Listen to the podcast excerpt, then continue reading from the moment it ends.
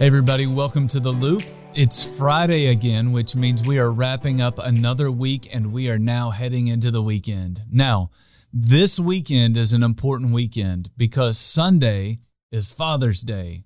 I, want to encourage everyone to honor your father this coming Sunday. Your dad may not be perfect, but I suspect there were a lot of good things that your dad did for you and for your family.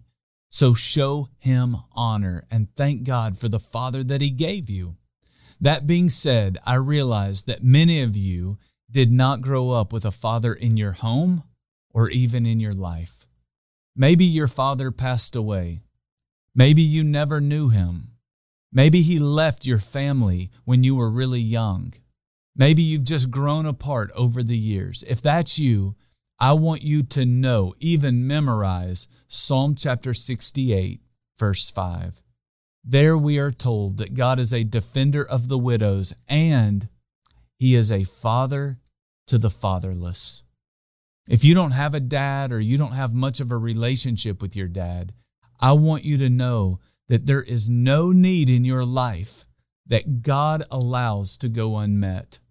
That very next verse says that God sets the lonely in families. Listen, that's my story. My dad wasn't around much during my high school years, but God put other families around me. He put godly men in my life to love me and to lead me during those critical years. And God has either done the same for you or He is more than capable of doing the same for you. Your family may not be all that you needed it to be, but you are not a victim of circumstance. Every need that you have in your life can be met by God Himself or by God's great family. So He puts godly men in your life to meet those needs so that you don't go without.